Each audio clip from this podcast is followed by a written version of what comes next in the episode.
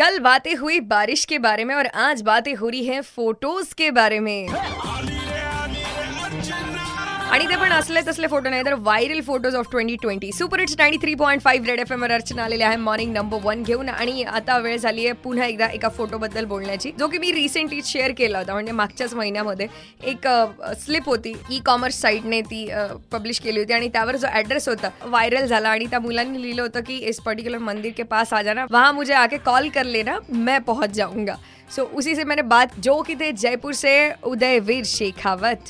कुछ यूनिक करना था मेरे को तो और वो मूवी तो मैंने इतनी देखी नहीं उधर उस टाइम की। एड्रेस सभी डालते हैं जी, जी। तो मैंने यूनिक करने की सोची और सक्सेस मिल गई।